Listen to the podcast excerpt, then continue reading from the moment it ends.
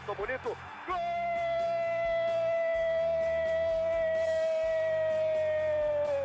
Uma grande jogada de Renato pela direita. Partiu Luan, dominou o lance, é bom, o lance é bom, o lance é bom, o lance é bom. Olha o gol, olha o gol, olha o gol. Golaço do Grêmio. Para Everton, chegou, fez a finta, outra boa jogada, cruzamento. Olha a chance, olha o gol, olha o gol, olha o gol, olha o gol, olha o gol. Gol do Grêmio. Torcedor do Grêmio, seja bem-vindo a mais um episódio do podcast do G E. Globo, o podcast do Imortal Tricolor, o podcast do Grêmio Futebol Porto Alegrense, episódio cento e sessenta e cinco, para repercutir, adivinhem, mais um empate do Grêmio fora de casa na Série B do Campeonato Brasileiro. O nono empate na condição de visitante, o sétimo por zero a zero. Vamos falar sobre isso. Vamos falar sobre a possível lesão muscular do Ferreira e o que vem pela frente para o Tricolor, que terá alguns dias de descanso até o próximo compromisso contra o Guarani de Campinas em uma sexta-feira, dia cinco de agosto, às nove e meia da noite. Ao lado da torcedora e influenciadora Kathleen Rodrigues e do repórter de G E. Globo, Gabriel Girardon. Eu sou Bruno Ravazoli, estamos nessa em mais um episódio do podcast gremista. Keck, mais um empatezinho daqueles, um grande abraço. Fala Bruno, Gabriel, torcida do Grêmio, mais um empate, o Grêmio tá nessa empatite aí fora de casa, né, tem feito resultado dentro de casa, mas, cara, que coisa louca, não consegue ganhar e parece que, tipo, a, a minha impressão é que ontem ia, sabe, eu acordei pensando, bah, hoje vai, gramadinho bom da Arena Chapecó, time completo, tá, tá entrosando, agora vai. E aí eu não, não é, tava procurando desculpa, né? Hoje não tem desculpa. E aí o Grêmio me consegue uma desculpa dentro de campo, que é a expulsão é, do Bitello, a lesão do Ferreira, e a gente acaba tendo que comemorar o um empate contra a Chapecoense. Antes do Gabriel, quero tirar uma febre contigo, Keck. Você é uma torcedora assumida do Grêmio, vai à Arena, já foi em jogos fora de casa na Série B do Campeonato Brasileiro. Qual é o teu sentimento com o Grêmio agora? Estabilizado dentro do G quatro, mas com um futebol que oscila. Qual é o teu sentimento, Keck, em relação a isso? Cara, eu vou te dizer que já uh, meu sentimento já foi pior, tá? Eu já me irritei muito mais nessa temporada. Eu acho que o pior momento do Grêmio já passou nessa, nessa competição. Eu acho que daqui para frente a tendência é se consolidar cada vez mais no G quatro, mas ainda me irrita muito a postura que o Grêmio joga fora de casa. Eu acho que o Grêmio consegue, já conseguiu ajeitar uma forma de jogar dentro da arena, já consegue é, criar a ponto de, de, de fazer o resultado, embora tenha tomado um sustão, né, da Ponte Preta, relaxou muito no segundo tempo. Mas falta isso, assim, falta ter um pouco mais de coragem fora de casa, falta um pouco mais de ousadia. Se a gente for pensar que é, o tam- do tamanho do Grêmio perante os, adver- os adversários é muito pouco, é muito pouco, mas a Keck lá no início do ano já imaginava que seria carne de pescoço essa temporada e que eu não ia poder é, sentar na frente do sofá ou sentar na frente da, na, na minha cadeira na arena e desfrutar de um ótimo futebol esperando só o resultado aparecer. Eu sabia que isso não ia acontecer. Eu acho que o Grêmio começa a cumprir o seu objetivo de voltar para o seu lugar, porém ainda muito irritante nessa questão fora de casa. Gabriel Girardon, aquele abraço. O que, que dá para dizer de diferente do jogo do Grêmio contra a Chapecoense? É uma missão muito difícil, né? Um abraço, Bruno, Keck, torcedor gremista que nos acompanha. Muito difícil, Bruno. Uh, o Grêmio segue mais ou menos o mesmo roteiro de jogos como, como visitante, uh, até como mandante, porque vem jog- fazendo partidas relativamente boas e consegue os resultados, mas fora de casa realmente é um time que produz muito pouco e não consegue o, o, o tão falado equilíbrio que o Roger costuma dizer que o time precisa buscar para vencer fora de casa. Uh, até citando a entrevista, a breve entrevista coletiva do Roger ontem, ele falou que achava que o time tinha condições de ganhar se, se tivesse com onze em campo e que dominou os primeiros trinta minutos até a expulsão do Bitello. Não sei se foi exatamente assim, pelo menos em chances claras, em criação, foi muito pouco até, enquanto os dois times tinham onze em campo.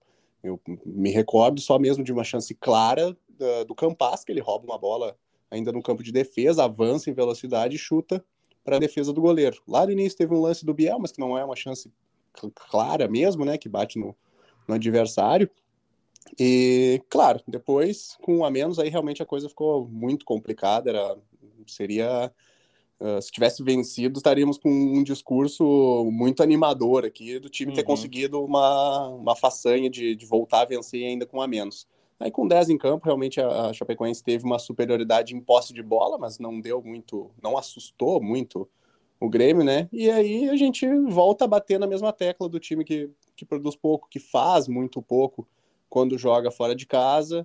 E, e essa é a realidade de um time que, que jogou onze jogos longe de Porto Alegre, empatou nove, sendo sete por zero a zero, e aí se torna até um pouco repetitivo, né, Bruno? É, é difícil, né, achar uma pauta diferente do Grêmio quando o assunto é o jogo. O Gabriel matou a charada, o roteiro na arena ele tem sido muito parecido. O Grêmio ganha por um, dois, três a zero, domina o adversário, é superior e fora de casa o Grêmio empata por zero a zero, por um a um, jogando uma bolinha muito pequena. O adversário eventualmente tem chances. Geralmente, noventa e oito por cento das vezes, a gente coloca o Geromel como destaque da partida e penso que na Arena Condá o melhor em campo do Grêmio foi o Pedro Geromel. Impressionante o nível deste jogador que, aliás, Gabriel Girardon... Pedro Geromel ativou a cláusula de renovação automática, talvez a grande notícia da noite em Chapecó. Realmente, numa noite muito de, de muita pobreza, né, em campo, é uma notícia boa assim, para o torcedor, já era algo esperado, né? O Geromel tinha essa cláusula para ativar e renovar automaticamente com o Grêmio assim que atingisse sessenta por cento do, dos jogos no time na temporada, como o Grêmio vai fazer o máximo de cinquenta e cinco jogos. Ele chegou a trinta e três, que era o número que, que faz com que ele estenda o seu vínculo por mais uma temporada, até dezembro de, de dois mil e vinte e três. E bem como tu falou, né, é um cara que, que, que tá num nível muito acima, assim, no, dos demais, considerando uma realidade de Série B. Ontem teve destaque mais uma vez, e é o, a, as poucas, os poucos pontos positivos que, que o torcedor gremista pode comemorar. Ok, aqui, para dois mil e vinte e três, o time do Grêmio começa por Pedro Geromel, é o camisa três e mais dez. Graças a Deus, né? Eu falei no meu vídeo do G E ontem, inclusive, que foi a grande notícia do dia essa cláusula que ativou aí a renovação do Geromel. Ele tem sido é, fundamental nesse ano e acredito que ainda tem gás para queimar o ano que vem na Série A também, se Deus quiser. É, o Geromel tem que ficar por aqui até se aposentar, é um cara que representa muito o torcedor dentro de campo, tem muita qualidade, está se doando ao máximo, tem jogado aí todos os jogos praticamente, né? E a gente sente quando ele não tá. O segundo tempo contra a Ponte ele foi assustador sem a presença do Geromel, então me sinto protegida em tê-lo, é, em ter o Geromel aí por um, por um por pelo menos mais uma temporada, mais um ano, e sim, começa por ele. Espero que pelo Kahneman também, né? Eu espero que essa novela se resolva o quanto antes também. A Keke me lembrou daquele meme, que são dois bonequinhos uh, namorando, flertando na cama, e a menina fala, trouxe proteção? E o cara diz, claro. Daí ele puxa no bolso, é uma carteira com a foto do Geromel. É, eu me lembrei desse meme agora, e, e realmente é isso, né? O Roger tira a proteção do bolso, é a foto do Geromel, o, o expoente, né, do Grêmio na Série B. Poderia ser um Exato. atacante, poderia ser o Diego Souza pelos gols, mas realmente o, o nível do Geromel é, é muito acima dos demais. Uh... Eu, eu, vou, eu vou usar uma expressão popular, Gabriel, aqui, uhum. uh, para sintetizar o que eu penso sobre o Grêmio atualmente. Por mais que o Grêmio esteja consolidado no G quatro, matematicamente na briga pelo título da Série B, eu estou um pouco de cara com o Grêmio. Eu estou um pouco chateado, um pouco irritado por conta destas atuações. O Grêmio não consegue me convencer desde o início do ano. Eu cheguei a dizer nesse podcast, a que vai lembrar, que do jeito que o Grêmio está jogando, ou do jeito que o Grêmio estava jogando, dificilmente subiria. O Grêmio correria riscos de não subir. O Grêmio consolidou campanha, fez pontos em casa, sempre soma ponto fora, mas eu, eu tô com o mesmo sentimento da Keke, assim, eu, eu tô desgostoso com o Grêmio na Série B, Gabriel. Concordo, concordo contigo. Uh, eu acho que a gente até comentou num podcast passado a questão do, de qual é o pensamento, que pode ser um, uma visão diferente tanto para esse momento quanto para a próxima temporada. O Grêmio vai subir e por mais que não esteja jogando, apresentando um bom futebol, o, o nível dos adversários está abaixo e oscilam muito mais que o Grêmio. Há pouco até eu e o Bruno estávamos comentando que, que o Grêmio, com essa campanha uh, extremamente irregular fora, fora de casa, digo na questão dos vários empates, tem a quinta melhor campanha nesse uhum. momento como visitante e venceu é um jogo em onze. Então, e como vence a maioria dos jogos em casa, se consolida no G quatro e naturalmente vai subir. A questão é que, desde já, não consegue apresentar um bom futebol, com um nível bem abaixo de Série B, se a gente for comparar com o da primeira divisão. E aí, o que, que vai ser para o ano que vem? Aí, claro, isso é um papo para um outro momento, mas realmente tem feito apenas o suficiente para se garantir ali. Uh, claro que o torcedor quer vislumbrar também o título, né? Uh, tá ali consolidado no G quatro, quer buscar o Cruzeiro, mas por essas e por outras, por, por jogos como ontem, claro, tem as circunstâncias ali do, de um homem a menos, mas como o time não vence fora, é difícil querer vislumbrar algo maior nessa competição. O Grêmio é aquele aluno preguiçoso que, que só passa ali, se, sabe, se arrastando, passa de ano se arrastando ali, sabe, que a mãe é. o tempo inteiro fica, mas meu filho, tu não tá fazendo mais nada que é obrigação que passar de ano, né, tem, vai estudar um pouquinho mais, ele não quer, ele não quer ir mais longe, pra ele tá bom aquela média ali, pra passar de ano tá ótimo, essa que é, esse que é o Grêmio esse ano. O Grêmio é o aluno que tira dez em educação física, tira cinco em química e passa raspando. Passa quase em recuperação. Se bem que agora isso muito mais no sentido de qualidade de jogo, né? Porque em termos de tabela de classificação, o Grêmio tem uma gordura considerável para o quinto colocado. O Grêmio é o segundo com trinta e sete pontos.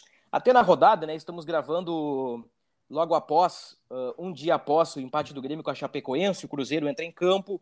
Pode abrir onze pontos de vantagem em relação ao Grêmio. Vasco e Bahia podem ganhar e ultrapassar o Grêmio na tabela, mas no que diz respeito ao quinto colocado, a vantagem é muito confortável. O problema é que fica nesse disco arranhado aí, né? Joga uhum. um pouquinho melhor em casa, cria aquela esperança e fora já dá uma...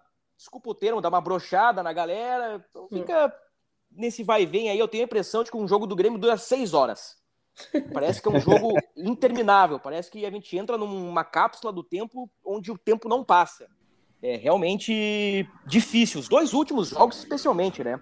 Chapecoense e Brusque foram de doer. E aí eu Nossa. falo com toda a sinceridade, e eu acho que o torcedor do Grêmio concorda com a gente nessa análise, né? O Grêmio podia e o Grêmio deve fazer mais. O Grêmio deveria, ao menos, estar beliscando o Cruzeiro, incomodando o Cruzeiro na tabela de classificação. Mas vamos adiante. A expulsão do Bitello, Keck, o que, que passou na tua cabeça ali naquele... O que, que é aquilo ali? É jiu-jitsu? É kung fu? É karatê? É capoeira? Cara, pior é que assim, ó, eu fiquei apavorada quando eu vi o lance, é, e ele mesmo percebeu, né? Logo que ele caiu ali, ele já pi, fiz, né? M. É. E pra mim, eu achei que foi imprudência da parte dele. Acho que não foi maldade. Acho que ele não, tá, ele não viu que o, que o cara tava vindo. Essa impressão que me passou, mas foi imprudente, foi é, completamente, não sei se inocente a palavra, acho que imprudente se encaixa mais, assim, uhum. porque ele não esperava que o cara viesse e ele mesmo sentiu ali uma expulsão muito justa, né, não tenho que, o que dizer, o que acaba solucionando, entre aspas, um problema para o Roger, né, se discutia aí aonde que o Lucas Leiva pode se encaixar. O Bitello já deu essa, essa deixa aí pro próximo jogo, né, o Lucas Leiva deve jogar no lugar dele. É, então, cara, fiquei de cara, assim, porque eu acho que o Grêmio, se tivesse os onze... É, poderia beliscar os três pontos. Eu, eu vi diferença no jogo do, contra o Brusque do que co, contra a Chapecoense. O Brusque foi um, um jogo arrastado desde o início. Contra a Chapecoense me pareceu que o Grêmio, pelo menos nos primeiros minutos, teve mais ímpeto de buscar o resultado. Uhum. Tenho, tenho essa mesma impressão. E acho que uma boa notícia aí, né? Uh, nós que falamos sobre a bola aérea defensiva do Grêmio contra a Ponte Brusque, a Chapecoense... Ficou a noite inteira jogando bola para a área do Grêmio e Gabriel Grano muito bem na saída do gol, Geromel bem no jogo alto, assim como Bruno Alves. Posicionamento do Grêmio também interessante. Eu acho que a Chape não teve grandes situações de gol, né? Mesmo com um homem a mais. Então, acho que a gente pode exaltar mais uma vez aí a, a segurança do sistema defensivo do Grêmio. E, e a lesão do Ferreira, Gabriel, será que preocupa? Será que o Ferreira vai ficar mais um tempo afastado? Pois é, Bruno. Uh, preocupa de, de, de início, assim, pela, pela visão que tivemos no, no jogo, o fato dele, dele ter sentido muito cedo ainda, né? Era cerca de vinte e dois, vinte e três minutos do primeiro tempo, ele sentiu, não pôde realmente continuar. Guilherme em seguida já foi chamado e já entrou. E a informação que temos do clube é que ele, que ele relatou um desconforto muscular na coxa esquerda e vai ser avaliado ainda, né? O, o Grêmio voltou a Porto Alegre logo depois do jogo e o elenco se, se reapresenta nesta quinta-feira, a gente, um, um dia... um dia depois, no momento que a gente grava, né, ele vai ser avaliado e em seguida teremos uma, uma atualização desse, de, dessa situação do Ferreira, uh, que vem sofrendo muito, né, uh, a gente já, já comentou isso, já foi pauta em matérias do site, muito essa questão do, do, da questão física propriamente do Ferreira, né, que incomoda muito ele e principalmente impede que ele consiga ter sequência, então não há muito que falar até ter o, realmente o diagnóstico, né, mas tomara que não seja, que não seja nada grave, que até aproveitando que o Grêmio joga só daqui mais de uma semana, que, que ele possa estar disponível, porque é um jogador muito importante para o time, para a dinâmica do time e, e para manter a sequência, né, porque é algo que, que ele praticamente não teve nessa temporada devido aos vários problemas físicos. Do meio para frente, que é que Uh, tirando o Diego Souza, que é o cara que empurra pra dentro, né, o cara que, que, que faz gols, o Ferreira é o que o Grêmio tem de diferente, né? É, o Ferreira foi que deu a qualidade é, ao ataque nesses últimos jogos, o time mudou muito a postura desde que ele voltou a jogar e me preocupa bastante, porque é, eu tava na expectativa, daqui a pouco até ouvindo um pouco também o, o, o externo, de que o Guilherme pudesse brigar por titularidade. Também não vou... O Guilherme fez dois jogos e nenhum completo ainda, né? Ainda tá sentindo uma, um pouco de falta de ritmo. Mas me assustou esses dois jogos do Guilherme. O que ele apresentou até o momento, eu fiquei pensativo. Bah, será que ele vai realmente é, disputar a titularidade? Não vejo ele entrando no lugar nem do Ferreira e nem do Biel hoje, né? E, naturalmente, eu acho que ele seria o substituto do Ferreira. Ele entrou ontem no lugar do Ferreira. Então, assim, tô acendendo uma velinha aí para que não seja nada grave com o Ferreirinha, porque senão a gente vai, vai penar para um time que não fazia gol, né, que dependia totalmente do seu artilheiro ali, o Diego Souza, a gente vai penar um pouquinho mais. O, o Ferreira teve uma lesão muscular na coxa direita, aí conviveu com dores no adutor da coxa direita, uh, um problema de hérnia inguinal e agora um desconforto na coxa esquerda. Pode ser um desconforto, trata... em dez dias volta e pega o Guarani, ou pode ser uma lesão um pouquinho mais complexa, né? Vai depender da, da reavaliação quando o Grêmio se reapresentar no C T Luiz Carvalho. Agora, algo que eu pincelei aqui alguns episódios atrás, é que o Grêmio estava pintando um, um cartaz aí de que Tassiano e Guilherme seriam grandes reforços. Que o Guilherme era artilheiro não sei da onde, que o Guilherme ia chegar, ia colocar no bolso, ia jogar. Tudo bem, o Lucas Leiva é de outra turma, como diz o Roger, o cara tem... tem a batida europeia, o, o Lucas Leiva sim, esse cara é, é diferente, é diferente, mas o Guilherme e o Tassiano, eu não me empolgo é. nem um pouco com eles, sim, poucos minutos pro Guilherme, tem que gerar esse cara, botar esse cara para jogar, talvez só dê a resposta em dois mil e vinte e três, dependendo da adaptação, mas nós conhecemos o Tassiano, nós vimos o Guilherme surgir aqui em Porto Alegre, eu, eu não, sinceramente, eu não me empolguei com essas contratações, mas... mesmo sem elas, né, o, o Grêmio aí, uh, com o grupo que, que tem, conseguiu aí abrir uma gordura em relação ao quinto colocado, mas o nível dessa competição é muito pequeno, né, muito baixo. O time da Chapecoense, a Chape aí que há duas, três temporadas fazia frente na Série A, incomodava, tinha uns caras insinuantes, era um time bom de bola aérea, um time físico. O time da Chape hoje, meu amigo, é muito fraco. Chapecoense vai brigar até o final para não ser rebaixada. para para terceira divisão. E o Grêmio perdeu quatro pontos para Chapecoense. É isso que irrita, sabe? É, é isso que, que indigna. Por perder isso que quatro pontos para Chape. Por isso que o cara vai gravar um podcast e o cara fica desgostoso, Keck. O cara é. fica incomodado porque realmente o Grêmio perdeu quatro pontos para Chapecoense. Cinco, é. cinco, né? Cinco, né? Ele perde na arena, ele perde três, né? E mais isso. dois no empate. Ah, é verdade. É verdade. É verdade. Cinco pontos. Pra piorar, o, o mensageiro do apocalipse, Gabriel Girardon, para piorar ainda. Para piorar, é. O Grêmio perde, é. né? Aquele jogo. Jogou, até não jogou mal aquele jogo na arena, foi o primeiro, primeiro jogo na arena, né, nessa Série B, mas perde com um gol no fim ali. E realmente o time, acompanhando ontem, até a postura da Chapecoense com um, um homem a mais, praticamente nada de repertório de jogadas, uma sucessão de cruzamentos para a área. E como o Grêmio tem uma defesa bem postada e liderado pelo Geromel, é uma defesa menos vazada, melhor da Série B, realmente ficou muito difícil, né? Então, vocês até comentaram antes ali do, do, do, do Gabriel Grano, que foi, foi, foi pouco até uh, acionado, que eu, que eu me lembro de mais perigo, assim, para ele fazer uma defesa foi o lance, acho que até o último do jogo, né? Que é um, é. um escanteio, que, o, que o, acho que o Perotti, centroavante, cabeceia e o Grano faz a defesa. De resto, era chutes de longe, uh, que os... Que, jogadores da Chape arriscavam de longe, ou vários cruzamentos, quase sempre interceptados pela zaga. Nove vitórias, dez empates, duas derrotas. É a campanha do Grêmio. São vinte e um jogos, né? Na Série B, vinte e uma rodadas completas para o Grêmio, vinte e um gols marcados, sete gols sofridos. O Grêmio faz um gol por jogo. A rigor, a grosso modo, a campanha do Grêmio, ela... é de um a zero. Gol por jogo aí, evidente que o Grêmio empatou sete vezes por zero a zero, fez três no Guarani, fez dois no Sampaio Correia, mas assim, pela média, né? O Grêmio é um time que, que faz a sua campanha por galhas. vinte e um gols em vinte e um jogos numa competição de nível muito baixo, né? Então, isso aí realmente é, preocupa, né? Não sei se preocupa para a competição em si, tendo em vista a situação na tabela, mas uh, é frustrante, é frustrante. Pensei aqui em alguns adjetivos, alguns me passaram pela mente, eu acabei ficando aí na, no, no frustrante para não ficar pior.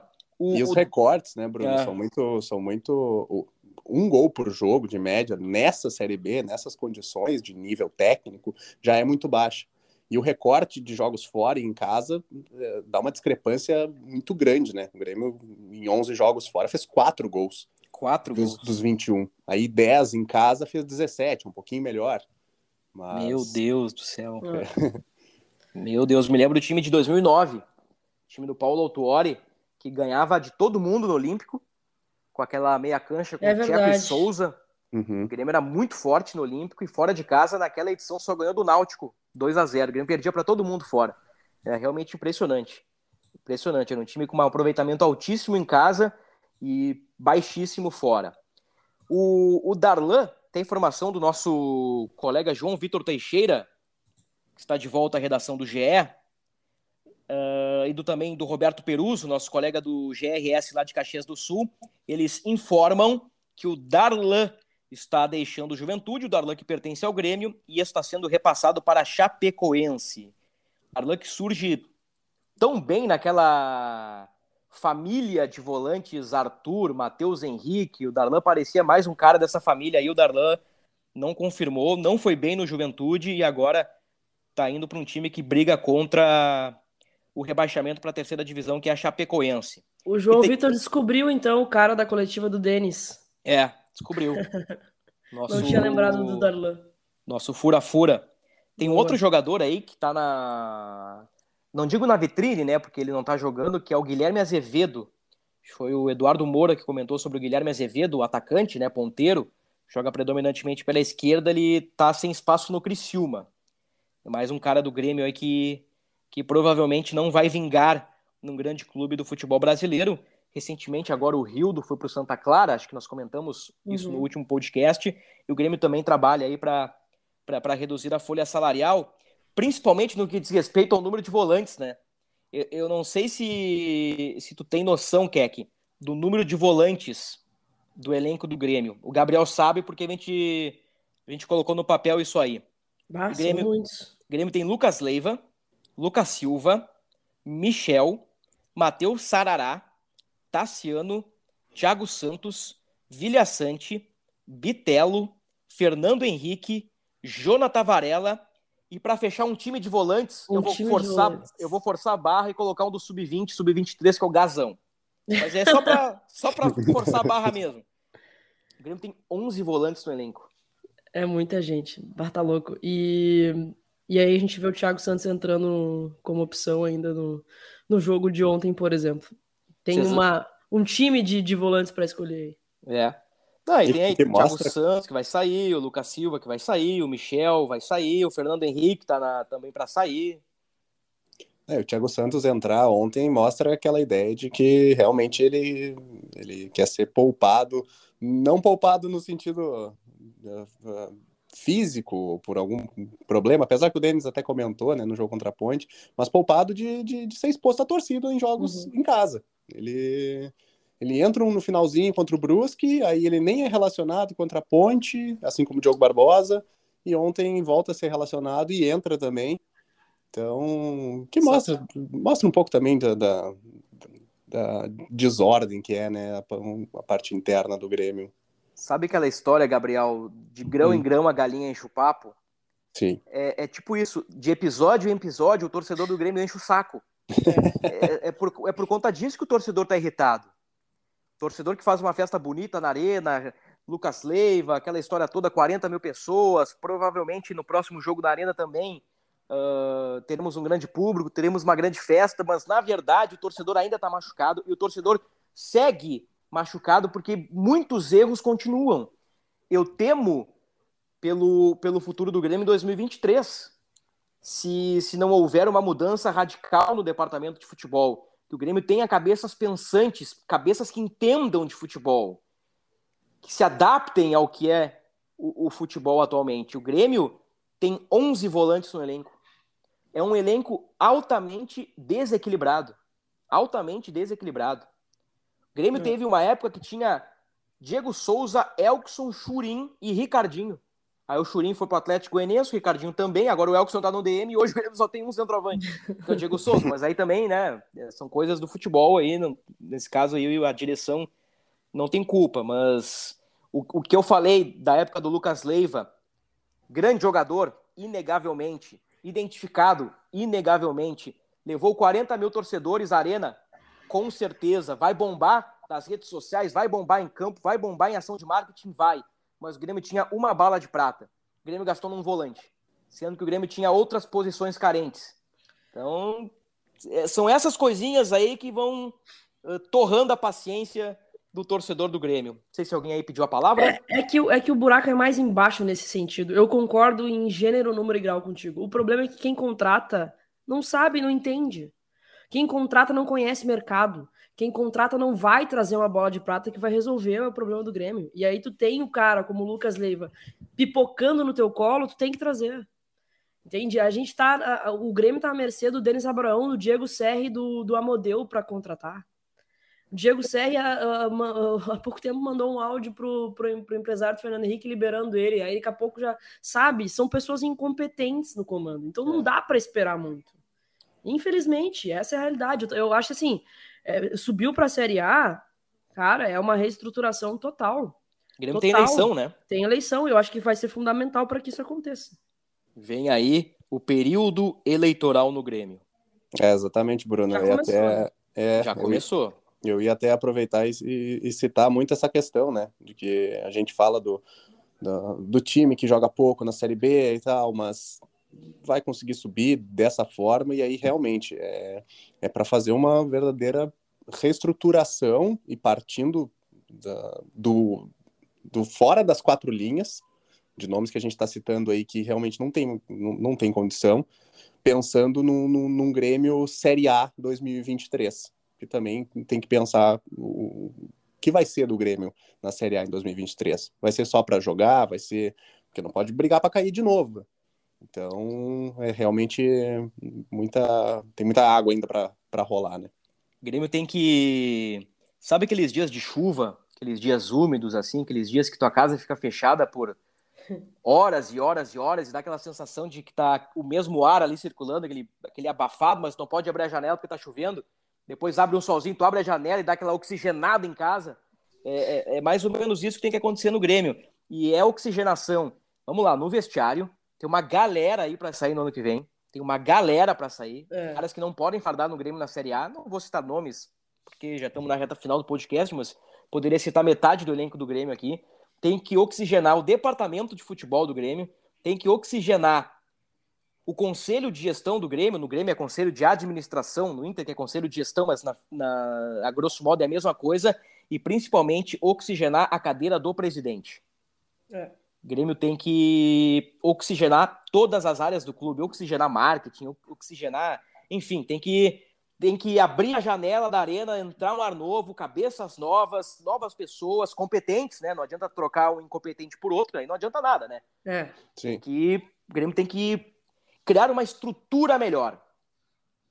E na, e na consequência, né, que é o campo, ter um time altamente competitivo para que não corra riscos de, de passar por essa caminhada tenebrosa que é uma disputa de Série B. Guarani e Grêmio, eu acho que podemos guardar esse palpitão aí mais pra frente, né? Acho que acho não, que tem dá, necessidade, é. não tem necessidade. O Grêmio vai ter aí, né, nove dias para se preparar para mais um jogo fora. É. E assim, desses dois que tem fora, né, um é, empatou e o outro tem que ganhar, cara. Tem que ganhar, porque senão daí daqui a pouco tu vai acabar correndo o risco de, de diminuir demais a, a gordura que tem, ou é, a, o Vasco e o, e o Bahia jogam em casa nessa rodada, então yeah. daqui a pouco podem ultrapassar o Grêmio. O Grêmio tem que manter ali é, a vice-liderança, é, botar uma luz alta no Cruzeiro, torcer pro tropeço do Cruzeiro também, então a obrigação do Grêmio vencer o Guarani fora de casa. O Eu Grêmio que, que... Desculpa, não, que não perde a quinze jogos, só ia dizer isso. Eu esqueci, acho que de falar durante o podcast, eu citei aqui algumas estatísticas, e agora, se eu já disse, eu repito, o Grêmio não perde a quinze jogos, são seis vitórias e nove empates. Perfeitamente.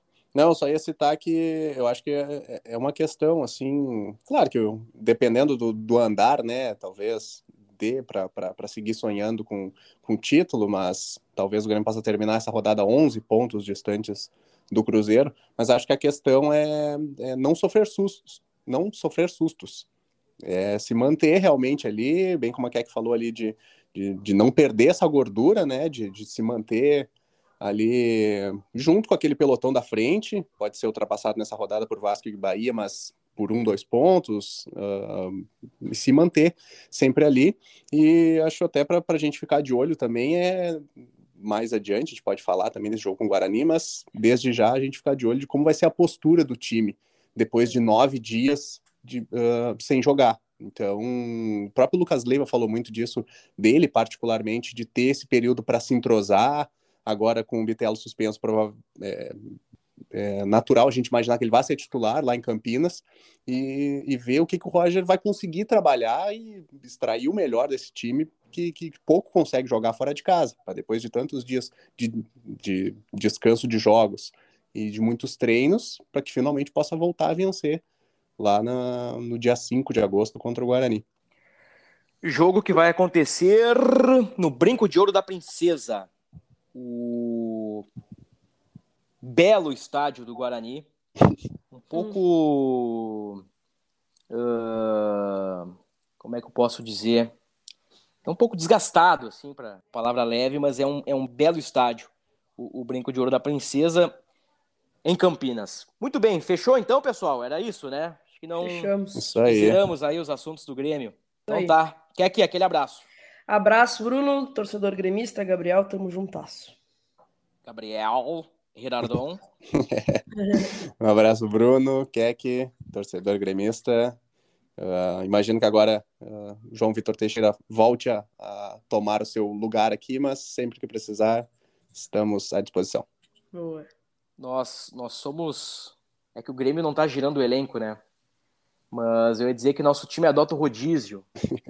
Vamos fazer o rodízio aí, vamos potencializar os nossos atletas. Um abraço aí pro João Vitor Teixeira, nosso líder máximo, e também para a nossa líder máxima, Kailane, que está na edição deste podcast, o episódio cento e sessenta e cinco, que termina neste momento. Voltamos nos próximos dias com muito mais sobre o Imortal Tricolor.